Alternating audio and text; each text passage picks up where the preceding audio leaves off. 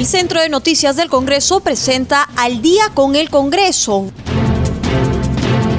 una síntesis informativa del trabajo legislativo de representación y fiscalización del Parlamento Nacional, una producción de la Oficina de Comunicaciones del Congreso de la República.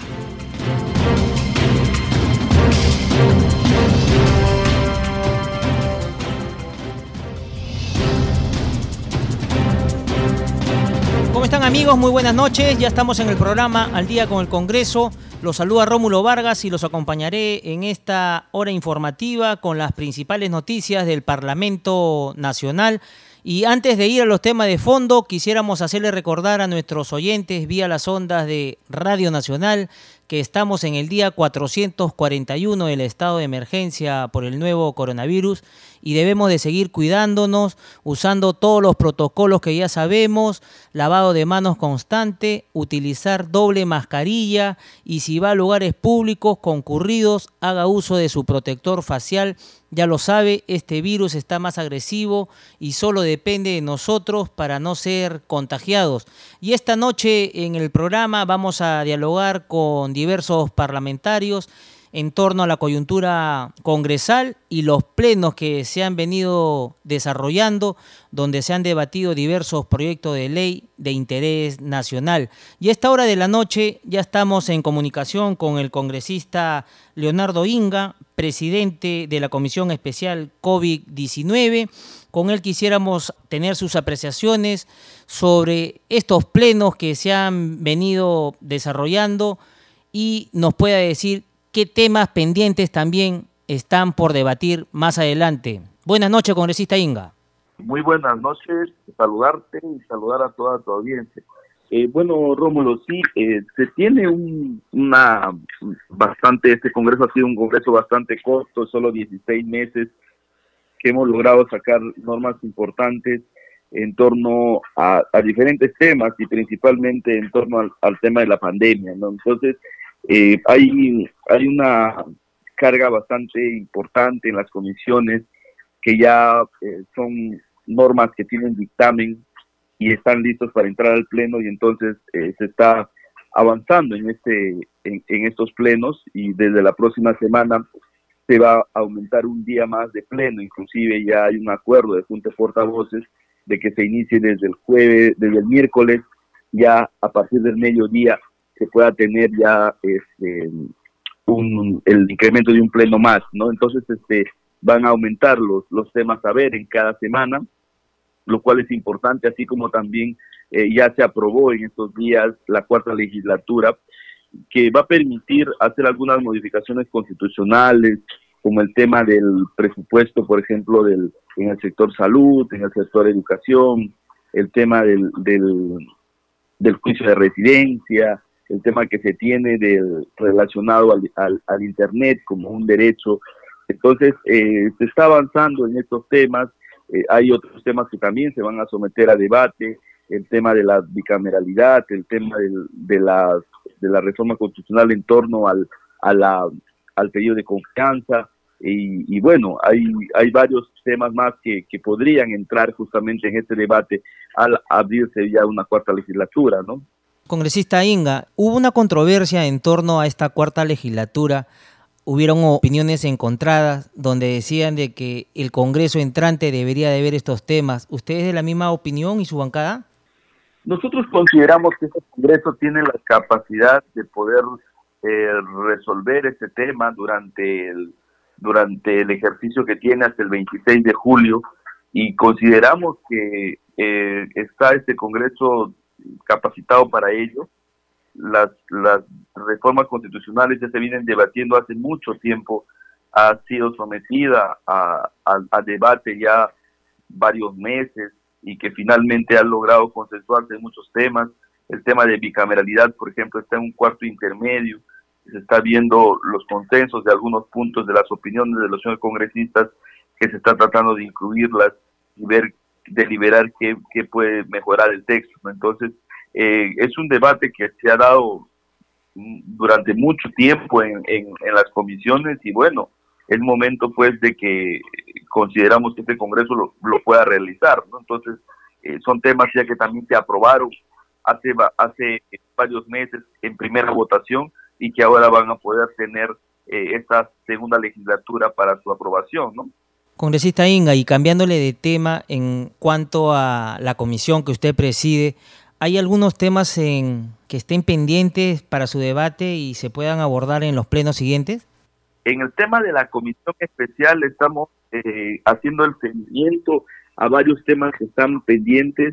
Tenemos un, un importante proyecto que se ha buscado consensuar con el Ejecutivo, es referente a, a contar en el país con una planta productora de vacunas que nos pondría en una posición mejor para negociaciones con las vacunas a futuro, pensando que esta pandemia pues todavía tiene para muchos años. Hay especialistas que indican que va a durar entre 5 o 4 años más. Entonces, definitivamente todos los años vamos a necesitar las vacunas porque la información última que se tiene es que las vacunas solo coberturan seis meses, las de Pfizer, y bueno, podrían llegar hasta el año, ¿no? Pero más allá no se va a tener una cobertura mayor. Entonces, esto es importante tenerlo claro y ver que el país en los próximos años tiene que prepararse no solo para la COVID-19, sino quizás para otra pandemia que podría existir en el mundo, ¿no? Congresista Inga, bueno, el Congreso ya autorizó para que el sector privado y gobiernos regionales adquirir vacunas contra la COVID-19. Era un tema que ya se venía dilatando mucho hasta que por fin ya eh, se podrá dar, ¿no, congresista Inga? Bueno, sí, este es un tema que hemos buscado que el Ejecutivo pueda regularlo. E, en ese tema, si bien es cierto, algunas farmacéuticas como Pfizer y AstraZeneca han manifestado su negativa a negociar con privados, pero lo que nosotros buscamos y esperamos que el Ejecutivo lo tome de esa forma es que se busque el mecanismo necesario que a través del Ejecutivo las empresas privadas podrían ser las, las las empresas que se dedican al tema minero, las empresas que se dedican al rubro de, de agroexportaciones, eh, entre otras eh, empresas de, diferentes sectores que podrían quizás tener la necesidad de querer adquirir vacunas para sus trabajadores y para su entorno familiar de estos, así como para la población quizás que eh, donde cuales ellos realizan sus trabajos puedan eh, adquirir vacunas. Entonces, en este torno, en torno a esto, nosotros hemos propuesto una norma y, y hemos ido por la insistencia, porque es una es un tema que el ejecutivo lo tiene que tomar como como una como una prioridad. O sea, necesitamos que el sector privado contribuya en el tema de la compra de las vacunas. Esto no implica, tenemos por ejemplo un caso en este momento que la selección peruana de fútbol tiene que participar en la Copa América y para ello se está exigiendo que se tiene que contar con al menos una dosis de vacuna.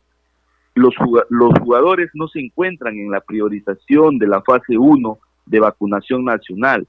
Entonces, pero bien, la Federación Peruana de Fútbol como un privado podría hacer algún convenio con el Ejecutivo y ellos poder adquirir las vacunas a través de alguna una institución o a través de la FIFA o a través de la de, la Conmebol poder tener sus vacunas y poder a través de, de, una reglamentación especial que tendría que dar el Ejecutivo, poder que esas vacunas ingresen al país. O sea, ya estamos ante un caso real de una situación de vacunas y se ha generado una polémica la vez pasada porque la, la, la Federación Peruana de Fútbol había solicitado vacunas a la eh, al MINSA para vacunar a los a, directivos, a, jugadores. Entonces, es un tema real que está pasando en nuestro país y que el Congreso ya lo había previsto hace mucho tiempo y que justamente por ello hemos emitido esta norma para que el Ejecutivo pueda reglamentar casos como este, por ejemplo, ¿no? Congresista Inga, y justo ya estamos en plenas eliminatorias mundialistas, también se viene el tema de la Copa América, y bueno, Dios no quiera que esta tercera ola nos encuentre de esta manera y que el seleccionado peruano no pueda vacunarse como debe ser y pueda asistir a estos eventos internacionales sin ningún problema.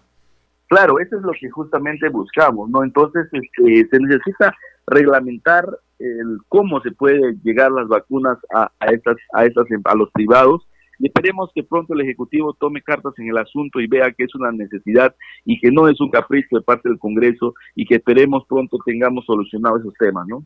Congresista Inga, y cambiándole de tema, ya el gobierno ha anunciado y ha sincerado ya las cifras sobre los muertos en el Perú. Hay más de 184 mil peruanos que han fallecido a, consecuencia de la COVID-19. ¿Qué no podría decir por qué este tema recién se da a conocer a la opinión pública, congresista Inga? Bueno, desde la comisión del año pasado emitimos un informe en el mes de octubre donde solicitamos justamente que se priorice ya la, actualización del número de fallecidos porque se tenía datos, datos desde las regiones eh, diferentes al dato que proporcionaba el INCA y sumamente diferentes al que proporcionaba FINADEF y también eh, privados que estaban trabajando eh, datos estadísticos mostraban otros otros datos de, de fallecidos entonces esto realmente era sumamente complejo que había que resolver y yo saludo la voluntad política del Ejecutivo que ha tenido de sincerar los datos. Este dato lo pedíamos desde el gobierno del señor Vizcarra, de, desde el gobierno de inicio del señor Sagasti, donde estaba la ministra eh, Macetti viendo el tema, y eh, nos dijeron que, que ya se va a sincerar, pero que nunca llegaron a hacer ese sinceramiento. Finalmente ahora el Ejecutivo lo hace, lo cual saludamos, y bueno, pues lo que muestra es la real situación en la que se encuentra nuestro sistema de salud, cuán precario ha sido para atender esta crisis y qué es lo que se necesita de aquí al futuro, que definitivamente no queda otra que hacer una reforma profunda en nuestro sistema de salud y poder generar mejores cosas para la salud de todos los peruanos, no que es lo que todos queremos. Congresista Inga, hay una última información, no sé si usted ya estará al tanto, y el Partido Morado ha denunciado la contratación de el congresista suspendido Edgar Alarcón como asesor de la Comisión Investigadora del Congreso. Sí, es una comisión especial investigadora que se ha firmado, que se ha conformado para investigar un hospital en la región de Puno. Bueno, aquí yo pienso que por un tema de, de quizás de transparencia eh, o un tema este eh, debe de tener un, un mayor control en las contrataciones y, pues eh, no solo hacer por un tema de, favoritismo, sino que eh, también tomar otras consideraciones para poder eh, esto, poder hacerlo, ¿no? Entonces, personalmente considero que fue un error que descontratar al señor Alarcón y creo que eso se tiene que corregir en esa comisión, ¿no? Congresista, bueno, esperemos que este tema no se desdibuje ¿no? con las investigaciones que están realizando al congresista Edgar Alarcón. Congresista Inga, y cambiándole de tema, el Congreso hace poco le rindió un homenaje y destacó también el legado de, del ex líder ¿no? de Acción Popular, Javier Alba Orlandini. ¿Qué nos podría decir sobre el tema? Bueno, eh, es eh, Acción Popular eh, acaba de, cumplir un año más, son 65 años de la gesta del ultimato en la Merced, que coincidentemente se da el mismo día en el que falleciera Violeta Correa y también eh, el doctor Javier Alba Orlandini, ¿no?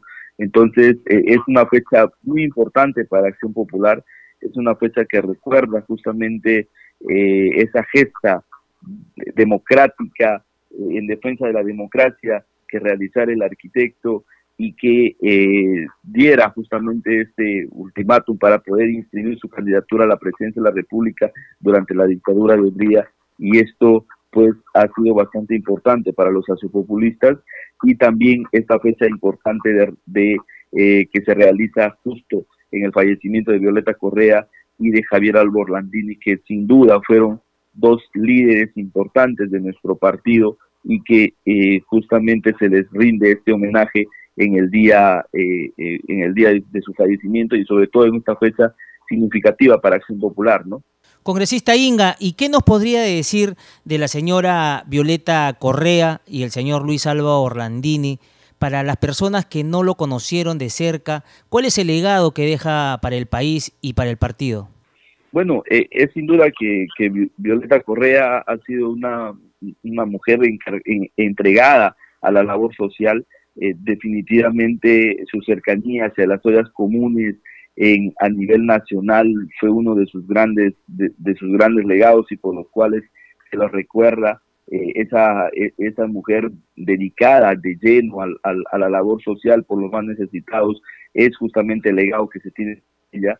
Eh, Javier Alba Orlandini, como lo has manifestado, fue presidente también de la, del Congreso, eh, fue un, una, un, hombre dedicado a las, a las leyes, un constitucionalista que se ha entregado siempre a esta a esta noble profesión y que siempre ha sido un, demócrata a carta cabal y ha defendido eh, la democracia y creo que su legado es sin lugar a duda eh, ello. Eh, muy aparte, él fue el, el, presidente del, fue el que, el que llevó a, a solicitar que Belaunde pueda, encabezó esta, a estos jóvenes que en su momento eh, apoyaron la candidatura de Belaunde para, para hacer justamente luego ya la formación de Acción Popular, ¿no? Entonces es innegable el, el, legado democrático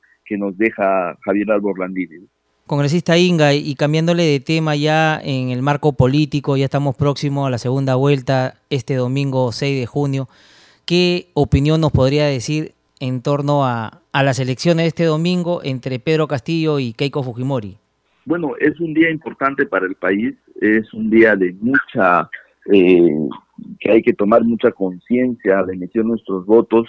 Estamos poniendo en las manos del, del próximo presidente del país el, nuestro, nuestro futuro de los próximos cinco años, y no solo de los cinco años, sino quizás de los próximos 20 años porque esta pandemia que ha ocurrido al país eh, ha sido una pandemia que ha golpeado a nivel mundial y ahora lo que queda es recuperar a los países y los próximos cinco años van a ser vitales para determinar qué países eh, van a, encaminados en, una recuperación rápida y qué países se van a ir quedando y siendo golpeados aún más por esta pandemia. Entonces, eh, aquí hay que tomar no solo una, una determinación pensando en los cinco años, sino también en los próximos 20 años, porque vamos a tener un gobierno que tiene que luchar no solo con una reactivación económica, sino también va a tener que seguir luchando con la, con la pandemia.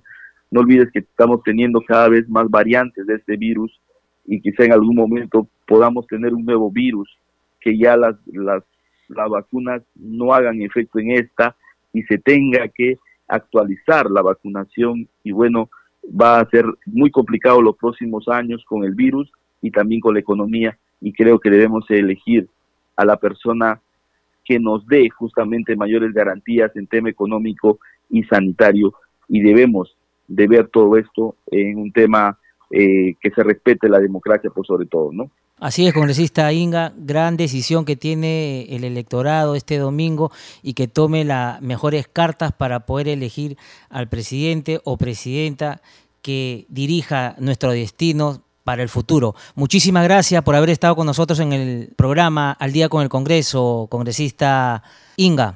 No, muchísimas gracias a ti, Rómulo. Muy buenas noches. Gracias. Continuamos con el programa al día con el Congreso y esta hora de la noche nos trasladamos hasta el Congreso con información en vivo con nuestro colega de la multiplataforma de CNC Televisión, Francisco Pérez, para que nos brinde las últimas informaciones del legislativo. ¿Cómo estás, Francisco? Muy buenas noches, te escuchamos. ¿Qué tal, Rómulo? ¿Cómo estás? Buenas noches, buenas noches, amigos, amigas, oyentes al día con el Congreso. Eh, varias cosas que comentarles, informarles de lo que ha venido eh, sucediendo hoy en las actividades del Congreso de la República. Empezamos por lo que ha publicado hoy en el diario oficial El Peruano. Se ha eh, publicado ya la resolución legislativa en el diario oficial El Peruano, la resolución legislativa que modifica la tercera disposición eh, complementaria, transitoria, perdón, del reglamento del Congreso, la cual está autorizando la realización de una cuarta legislatura ordinaria, una legislatura que estará empezando el 13 de junio y terminará aproximadamente el 26 de julio, eh, fecha en la que eh, ya estará pues terminando la gestión del actual Parlamento. Como se recuerda, este esta resolución legislativa fue aprobada en el Pleno del Congreso recientemente esta semana y en esta legislatura se estarán aprobando diversas reformas constitucionales que quedaban pendientes de segunda votación. Lo que se ha publicado también hoy en el diario oficial El Peruano es la resolución legislativa 022-2020-2021 del Congreso de la República, por la cual se modifican los artículos 20 y 34 también del reglamento del Congreso, referido a la conformación de las comisiones de inteligencia y de defensa nacional, por la cual los congresistas que eh, ejerzan sus funciones a partir de la próxima del próximo periodo eh, no podrán formar parte de estas comisiones eh, si es que previamente han tenido algún proceso judicial que tenga que ver con el delito de terrorismo. Se modifica el artículo 34 del reglamento del Congreso y se señala que las comisiones son grupos de trabajo especializados de congresistas y se manifiesta que con respecto a la Comisión de Inteligencia o la Comisión de Defensa Nacional, no puede ser miembro titular o accesitario el congresista que esté siendo investigado, procesado o que tenga sentencia condenatoria por alguno de los delitos previstos en los artículos 296 al 317 del Código Penal, así como el decreto ley 25475 o la ley 300077. Básicamente lo que es delito de terrorismo. Es eh, una propuesta que fue aprobada también en el Pleno del eh, Congreso recientemente el, eh, en una sesión del Pleno del Parlamento. Eso es lo que ha salido publicado hoy en el diario oficial El Peruano. También comentarles que hoy el congresista Guillermo Aliaga de la bancada de Somos Perú brindó declaraciones a un medio de comunicación, una radio local, en la cual eh, brindó detalles respecto a un diálogo que ha sostenido con el congresista Orlando Arapa.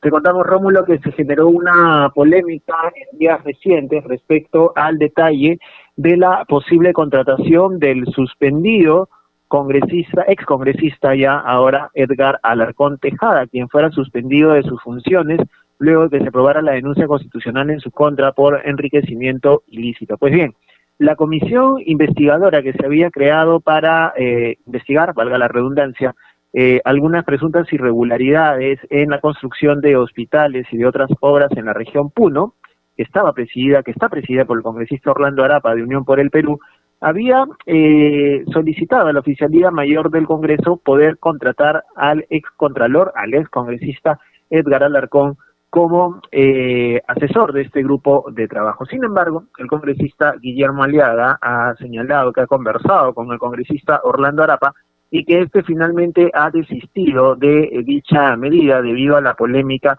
que se había generado en las últimas horas esta eh, decisión o en todo caso este esta noticia que había trascendido también tanto en medios de comunicación como en redes sociales sobre el presunto retorno de Edgar Alarcón a los casillos del Congreso, pero esta vez como asesor de un grupo de trabajo. Entonces el congresista Orlando Arapa, a través de su colega Guillermo Aliaga, ha descartado que el, congre el ex congresista Edgar Alarcón retorne al Congreso de la República. Eh, respecto a otros temas, ya que seguimos hablando de gobiernos regionales, se han detectado o han alertado irregularidades en las obras y en las gestiones del gobierno regional de Moquegua. Esto ha sido advertido hoy por el vicegobernador de esta región, Jorge Luis Lama Córdoba, durante la sesión de la Comisión Investigadora sobre Presuntas Irregularidades eh, con relación a la, a la muerte y al, eh, de pacientes COVID-19. Esta comisión especial que investiga la eh, cifra real de fallecidos por la COVID-19. Este grupo de trabajo encabezado por el congresista Johan Flores recibió al señor Lama Córdoba, quien puso de conocimiento que adicionalmente a la obra de red de electrificación sobre ampliación y mejoramiento del sistema eléctrico de una asociación de vivienda, se viene contratando servicios adicionales, lo que estaría generando mayores recursos económicos en beneficio de una determinada empresa. Ha señalado el vicegobernador regional que causa suspicacia que la misma empresa contratada de ejecutar la obra cuenta con los especialistas para cumplir las tareas de los servicios adicionales que se requieren para esta obra, tales como el empadronamiento y el diagnóstico de la instalación de conexiones domiciliarias y la negociación de pruebas eléctricas en toda la red. Eh, cabe señalar, pues entonces, que esta empresa, a través de sus subsidiarias, estaría cerrando todo el círculo de lo que se necesita para completar esta obra y es lo que ha denunciado el vicegobernador. Ambos contratos son por 12 mil soles cada uno, lo que suma un total de 24 mil soles y que a pesar de haber hecho estas observaciones, las mismas no han sido acogidas ni subsanadas por parte de la autoridad regional, quien también alertó sobre la distribución de combustible, quien eh, ha mencionado debía llegar directamente a Hilo y no a Moquegua, por lo que viene generando gastos innecesarios en el traslado. Es lo que se ha señalado en esta mañana en este grupo de trabajo. Finalmente, comentarles que en la Comisión de Salud, que cuenta con facultades para investigar, esta comisión investigadora sobre la gestión de diversos entes del gobierno, de los gobiernos locales, regionales y también del gobierno nacional sobre el manejo de la pandemia, se ha expuesto la gestión de e-salud en regiones con relación al manejo de la pandemia ha intervenido el director de la red asistencial Tumbes, Roberto Ramos Meneses, quien informó a este grupo de trabajo presidido por el congresista Omar Merino López que la población asegurada sobrepasa los 70.000 asegurados y ha mencionado que cuentan con un hospital tipo 2, red que no podía sustentar una pandemia como la que estamos pasando. Esto es lo parte de lo que se ha comentado en este grupo de trabajo. Mayor información también la podrán encontrar, como siempre, en nuestra página web www.congreso.gov.p. Es la información que tenemos por el momento, Rómulo. Nos vamos a un corte comercial, ya retornamos con más en Al día con el Congreso. Estaremos en la línea telefónica con el congresista Felipe Castillo. Ya volvemos.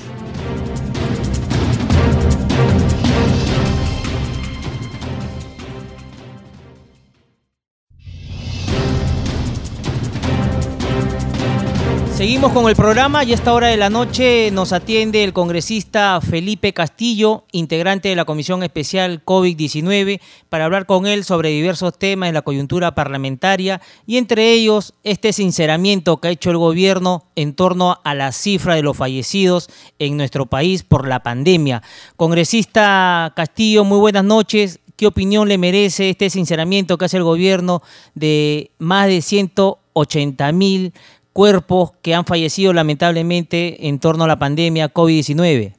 Buenas noches, Rómulo. Sí, eh, lleva mucho la atención el sinceramiento recién de, la cifra de fallecidos, más de 180 mil eh, fallecidos a causa de la pandemia, del COVID-19.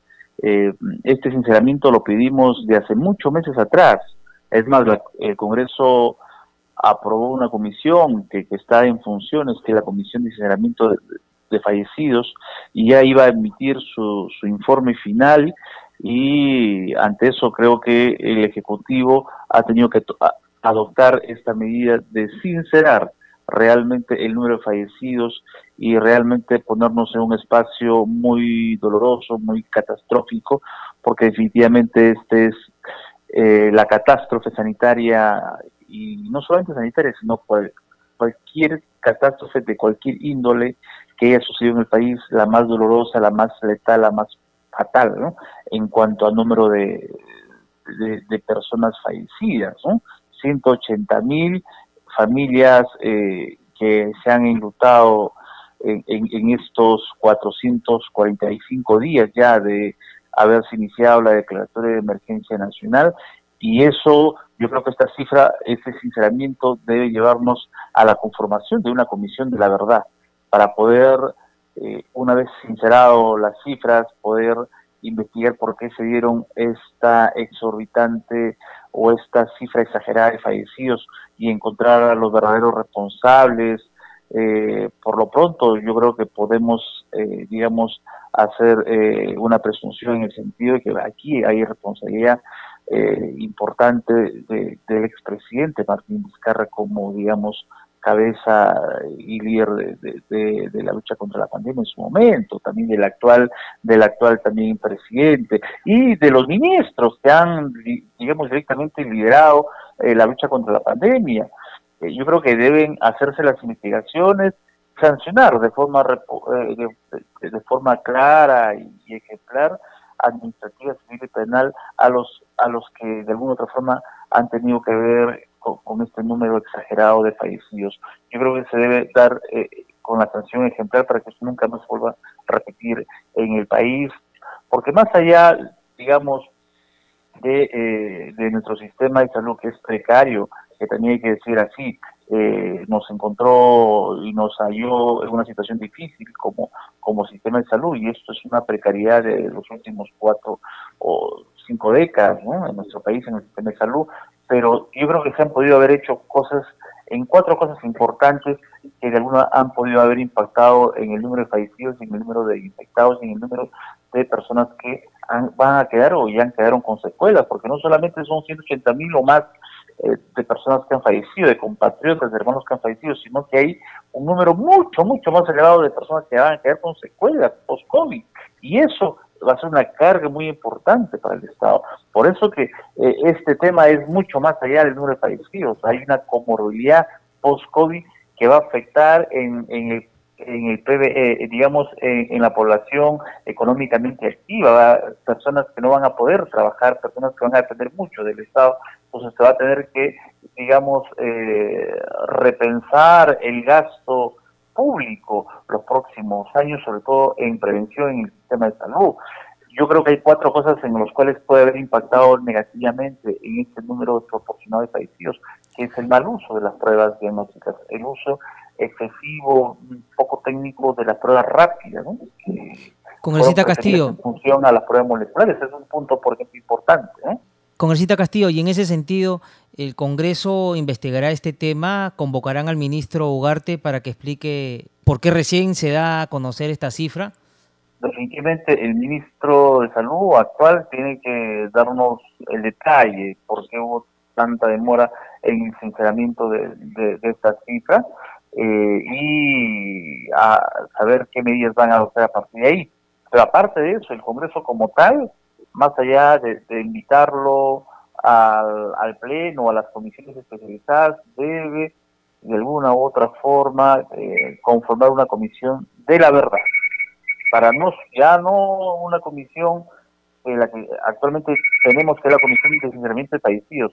Bajo ese informe sirva de base para avanzar hacia una comisión de la verdad porque esto nunca más se debe repetir en un país, por ejemplo, con el mal uso de las pruebas rápidas, eh, la falta de camas UCI, eh, la visión de hacer centros de atención temporal que costaron demasiado dinero y que no han sido tan efectivos o eficientes en número ni, ni, ni, acceso en la población a, lo largo y ancho del país, que pudieron haberse invertido ese dinero, digamos, en ampliar ya los espacios de eh, las unidades de intensivos de todos los hospitales de nuestro país poder atenderlo más rápidamente, eh, eh, la falta de oxígeno medicinal, eh, el mal manejo. Congresista Castillo, y cambiándole de tema, ¿qué nos podría decir sobre la aprobación de esta cuarta legislatura donde se va a debatir la reforma constitucional? Entre ellos también está la cuestión de confianza y el retorno a la bicameralidad. Bueno, desde, Podemos, desde Podemos Perú y como vocero alterno puedo decir que eso era algo que se estaba, digamos, esperando porque se necesita todavía eh, sacar una serie de proyectos de ley que tienen que ver con reformas constitucionales y para eso necesitamos justamente incorporar una cuarta legislatura para poder, digamos, dejar las cosas claras respecto a la cuestión de confianza, respecto a vacancia por incapacidad moral permanente y también eh, ver la posibilidad de la bicameralidad. Yo creo que más allá del referéndum que hubo, yo creo que eh, en este momento, por la coyuntura que vive el país, se necesita, eh, digamos, fortalecer la institución del Poder Legislativo. Mm, necesitamos sacar leyes más pensadas, más reflexivas, y para eso es el, la Cámara Alta, el, Senado. Yo creo que en ese sentido, del punto de vista de la hermenéutica parlamentaria, de la práctica parlamentaria a nivel mundial, es importante una doble Cámara, así que en ese sentido esperemos que la población entienda que el único propósito es lo que queremos es fortalecer el poder legislativo y, digamos, eh, para poder tener un equilibrio de poderes ante, digamos, este, eh, esta realidad electoral que se nos ha presentado ahora y poder, digamos, darle la tranquilidad y la gobernabilidad al país. Congresista Castillo, eh, sobre este tema hubieron opiniones encontradas por esta cuarta legislatura afirmando de que podría también verlo el próximo Congreso. ¿Y por qué no, no es así? Yo creo que, eh, bueno, esas opiniones son respetadas, pero son las mismas opiniones que dijeron que el anterior Congreso no debió haber, no, debía tomar temas decisiones sobre, por ejemplo, los miembros del Tribunal Constitucional eh, y sobre reformas importantes como las que ya he mencionado. Si no lo ve el actual, creo que para eso hemos sido elegidos, justamente para cumplir con nuestra función hasta el 26 de julio con eh, esta función eh, legislativa y creo que es nuestra potestad y no podemos rehuir, no, podemos, no podemos evitar legislar sobre estos temas. ¿no? El próximo Congreso lo podría tocar también, pero también como vemos, eh, de acuerdo a las fuerzas políticas que han ingresado, no creo que podrían tener el consenso de tener las dos terceras partes de los votos, la votación mayoría calificada que es necesario para hacer reformas constitucionales. Por lo tanto, este es el momento ideal y sobre todo por la coyuntura política que se ha presentado. Necesitamos actuar de forma responsable y dejarle al país unas reglas claras para poder darle gobernabilidad y darle estabilidad política y no entrar en estos problemas que hemos tenido los últimos años y que ha generado inestabilidad política a lo largo y ancho del país. Congresista Castillo, y en ese sentido, el tema de la elección de los nuevos integrantes al TC, ¿también se verá en este Congreso? Claro, por supuesto, estamos en, en cronograma, estamos en, los plazos establecidos, eh, y, como digo, más allá de las voces discordantes y que son respetables, creo que es una obligación moral actuar de forma responsable, eligiendo los miembros del Tribunal Constitucional miembros que ya perdieron, los actuales ya, ya digamos, eh, cumplieron su, su periodo y están ya, digamos, esperando que sean reemplazados, ¿no? Congresista Castillo, y cambiándole de tema, este domingo son las elecciones por la segunda vuelta. ¿Qué opinión nos podría decir Pedro Castillo y Keiko Fujimori? Mira, desde el Poder Legislativo y como, digamos, parte de la representación nacional, lo que puedo decir es que eh, eh, más allá digamos, de las preferencias de uno u otro ciudadano, debe ir a votar de forma responsable, acudir, que sea una fiesta electoral y que el pueblo decida quién quiere que sea su próximo presidente para, digamos, gobernar y, encumbrarnos por el desarrollo del país, pero con esperanza y, sobre todo eh, en democracia, en democracia. Yo creo que el presidente que asuma el 28 de julio debe garantizarnos democracia, libertad, eh, respeto a la propiedad y una estabilidad económica para seguir creciendo como hemos crecido los últimos 30 años. Es cierto que hay cosas que hay que reformar, sobre todo en el tema económico, por supuesto, hay que acortar esa brecha social en favor sobre todo de las poblaciones más vulnerables y que menos tienen, pero sobre todo desarrollo en democracia. Creo que es lo más importante. Así es, congresista Castillo, estaremos atentos pues no al desarrollo de estos comicios el día domingo y que la población tome la elección que más simpatice en aras de que continúe la democracia y el tema del sistema económico se mantenga. Muchísimas gracias por haber estado con nosotros en el programa Al Día con el Congreso de CNC Radio. A ustedes y el domingo a votar todos, por favor. Bueno. Congreso en redes. Ahora vamos pase a nuestro segmento Congreso en redes. Estamos en la línea telefónica con nuestra colega de la multiplataforma del Centro de Noticias del Congreso, Estefanía Osorio, para que nos brinde las actividades de los congresistas en las redes sociales. ¿Cómo estás, Estefanía? Muy buenas noches, te escuchamos. Muy buenas noches, Rómulo. Gracias por el pase. Y es así, ya estamos en nuestra secuencia Congreso en redes. Un saludo especial a todos los oyentes de Congreso Radio y las regiones de todo el país que nos sintonizan a esta hora. Vamos a conocer algunas publicaciones de los congresistas en las redes sociales. Y empezamos con las informaciones del Congreso de la República, quien da a conocer la resolución legislativa del Congreso que modifica los artículos 20 y 34 del reglamento del Parlamento sobre la conformación de las comisiones de inteligencia y defensa nacional, orden interno, desarrollo alternativo y lucha contra las drogas.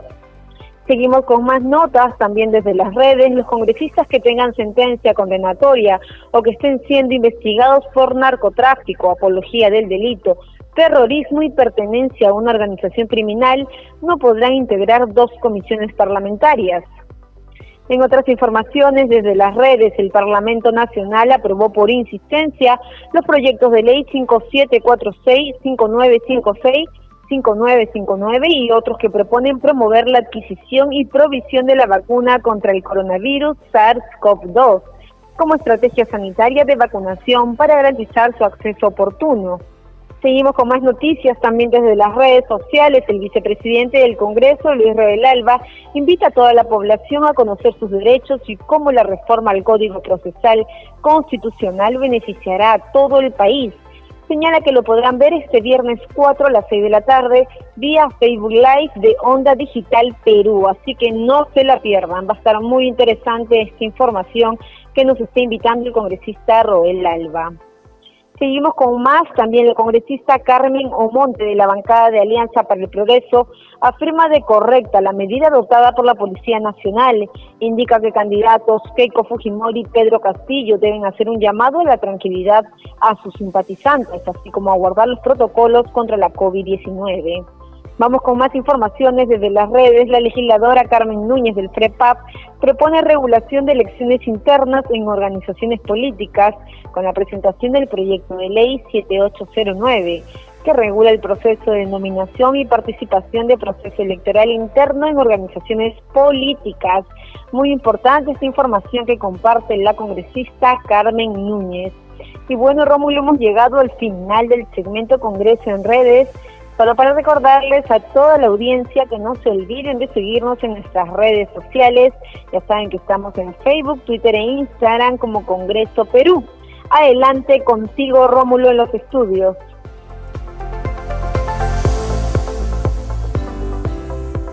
Seguimos con el programa y a esta hora de la noche nos atiende el legislador Walter Ascona, integrante de la bancada de APP, representante por la región Moquegua, para hablar con él sobre diversos temas de la coyuntura parlamentaria y los plenos que se han venido desarrollando últimamente, donde se han debatido diversos proyectos de ley de interés nacional y cuyo primer tema quisiéramos abordar con el congresista Ascona sobre las apreciaciones que él tendría en torno a la aprobación de una cuarta legislatura donde se debatirá la reforma constitucional. Entre los temas a debatir están la cuestión de confianza y el posible retorno a la bicameralidad. Congresista Ascona, muy buenas noches. Sí, muy buenas noches. El tema de la ampliación de la legislatura viene a tener cierta duda en la ciudadanía y por supuesto que también... Ah, como parte de los parlamentarios, toda vez que la clase política ha venido un tanto teniendo un comportamiento de hacer exactamente lo contrario a lo largo de los años. Sin embargo, yo tengo una apreciación en cuanto que la cuarta legislatura eh, es importante toda vez que desde el año pasado a hoy, que es nuestra función, ha estado lleno de escenarios que tienen que ver con crisis, crisis sanitaria, la crisis económica, la crisis política, y que inclusive ha afectado hasta tener una crisis de visión, eh, de manera que eh, yo he observado en este escenario, en ejercicio, que para aprobar una ley, inmediatamente aprobar una ley, eh, se pide la exoneración de la segunda votación, ¿no? Cuando debería haber otra cámara donde debería evaluar, analizar, observarla, desaprobarla, aprobarla. Sin embargo, igual, en minutos ratificamos, ¿no? O si eso se va al Congreso, ah, perdón, al, al Ejecutivo, el Ejecutivo está haciendo las veces de otra Cámara, porque lo observa, ¿no? Y si lo observa, a otras también las envía al Tribunal Constitucional. En fin, por eso creo, creo que en esta legislatura que se ha aprobado, de seguro que se va a poner al debate en esta cuarta legislatura el tema de la doble cámara. Ante la opinión pública, eh, los que no quieren dicen que va a ser muy costosa, que es mucho presupuesto, no, porque anteriormente teníamos 230, si no mal me recuerdo, parlamentarios entre las dos cámaras. Hoy día existe 130 y en una segunda cámara habría 60, 190. Entonces, y el presupuesto va a ser el mismo. Y por otro lado, eh, hay temas que, que se van a abordar en esta cuarta legislatura, pero creo que hay que tranquilizarnos y finalmente creo que los medios de prensa, las personas o ciudadanos a través del ejercicio democrático en opinión también van a participar. Entonces, eh, y luego esto va a continuar normalmente.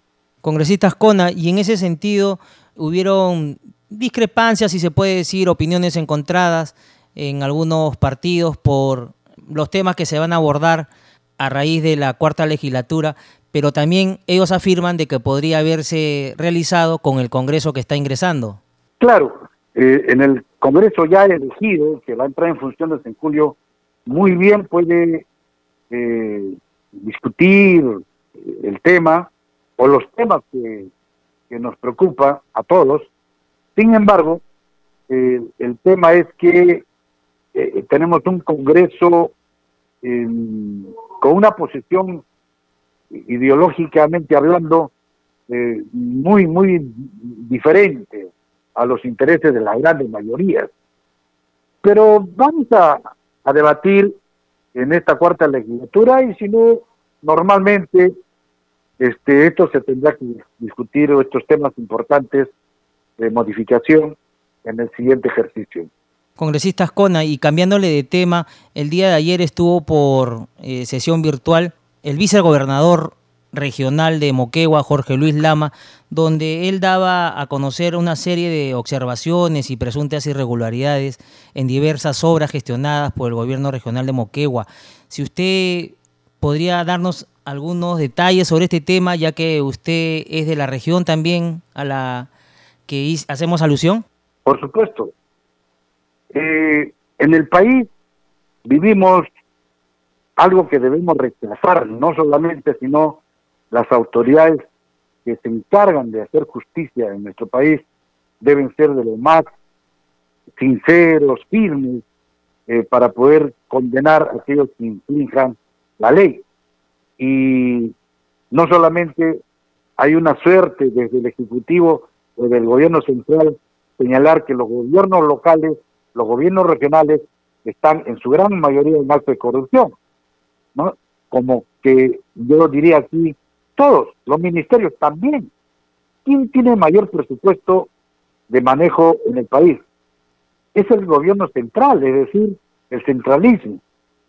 Entonces, yo creo que aquí lo que hay que apelar es que debe existir acciones que permitan esclarecer, transparencia en el ejercicio. Ahora, el vicegobernador de Moquegua, el ingeniero Jorge Lamas, por supuesto que tiene toda la autoridad de reclamar porque lo han sentado en un escritorio sin asignarle ninguna competencia.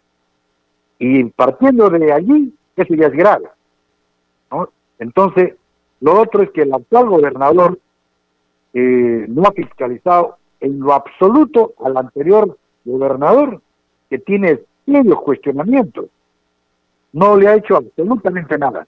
Yo creo que toda medida de fiscalización eh, es bienvenida. O sea, el que no tiene problemas no tiene por qué preocuparse. Pero en el caso del ingeniero Lamas, eh, sí, desde un comienzo me está preocupado porque no lo dejan hacer absolutamente nada y hay varios hechos irregulares que corresponde pues no solamente a quienes laboran en el gobierno regional, este, sino nosotros mismos como Congreso eh, hemos estado todos los meses coordinando con Contraloría de la República de Moquegua para ver los casos que, han llegado y ellos han emitido incluso comunicados de prensa. El procurador, el procurador del gobierno regional, ejemplo, hasta el día de hoy, ya el próximo año termina su ejercicio los gobiernos regionales y hasta la fecha no es nombrado, no es, eh, tiene pues una responsabilidad y que como defensa tiene una actitud de denunciar a quienes quieren fiscalizar. Congresistas Cona, y en ese sentido, la responsabilidad en quién recaería, porque el actual gobernador está de licencia o también iría en responsabilidad de gobiernos anteriores, porque también estuvo Vizcarra, ¿no?, como gobernador. Claro, eh, desde el tiempo de Vizcarra, por hablar algo, algo cerca, ¿no? Y el país conoce todo lo que ha significado estar en funciones como gobernador, en aquel entonces presidente de la región, el ingeniero Vizcarra, luego vino el profesor Jaime Rodríguez Villanueva, que también severamente cuestionado, como también el actual gobernador, donde ahí están los medios de prensa, la documentación, donde también es este, muy cuestionado, pero no vemos que la autoridad competente haga lo pertinente, me refiero al Poder Judicial. Entonces, por eso es que eh, hay un cuestionamiento de la sociedad civil, pero también de las autoridades, pero que no, no llena. ¿no? Todo el mundo conoce, pero no podemos nosotros decir que, que, hay, ¿no? Tenemos que probar. O sea, ¿hay indicios? Sí, hay indicios. Pero ahí hay que apelar a las autoridades del Ministerio Público, el mismo Contraloría de la República y finalmente el Poder Judicial que llegue allí este, toda la documentación para que puedan trabajar y comenzar a limpiar el país, es lo que tanto necesitamos. Eso es cierto, congresista Ascona, porque de gobierno a gobierno nos vamos con cada charco, con cada sorpresa de cada presidente que tenemos y ahora son cuestionados ¿no? por la opinión pública y están en el Poder Judicial también sus casos que se ventilan, pero todavía no hay, no hay un fallo para esas personas que delinquieron, pero todavía siguen ahí dando vueltas. Muchísimas gracias por haber estado con nosotros, congresista Ascona. Ya estaremos en comunicación con usted más adelante. Muy, muy buenas noches, muchas gracias. Ya no hay tiempo para más, solo para recordarles que nuestro horario en Nacional es a partir de las 7 de la noche. Con nosotros será hasta el día de mañana. Muy buenas noches.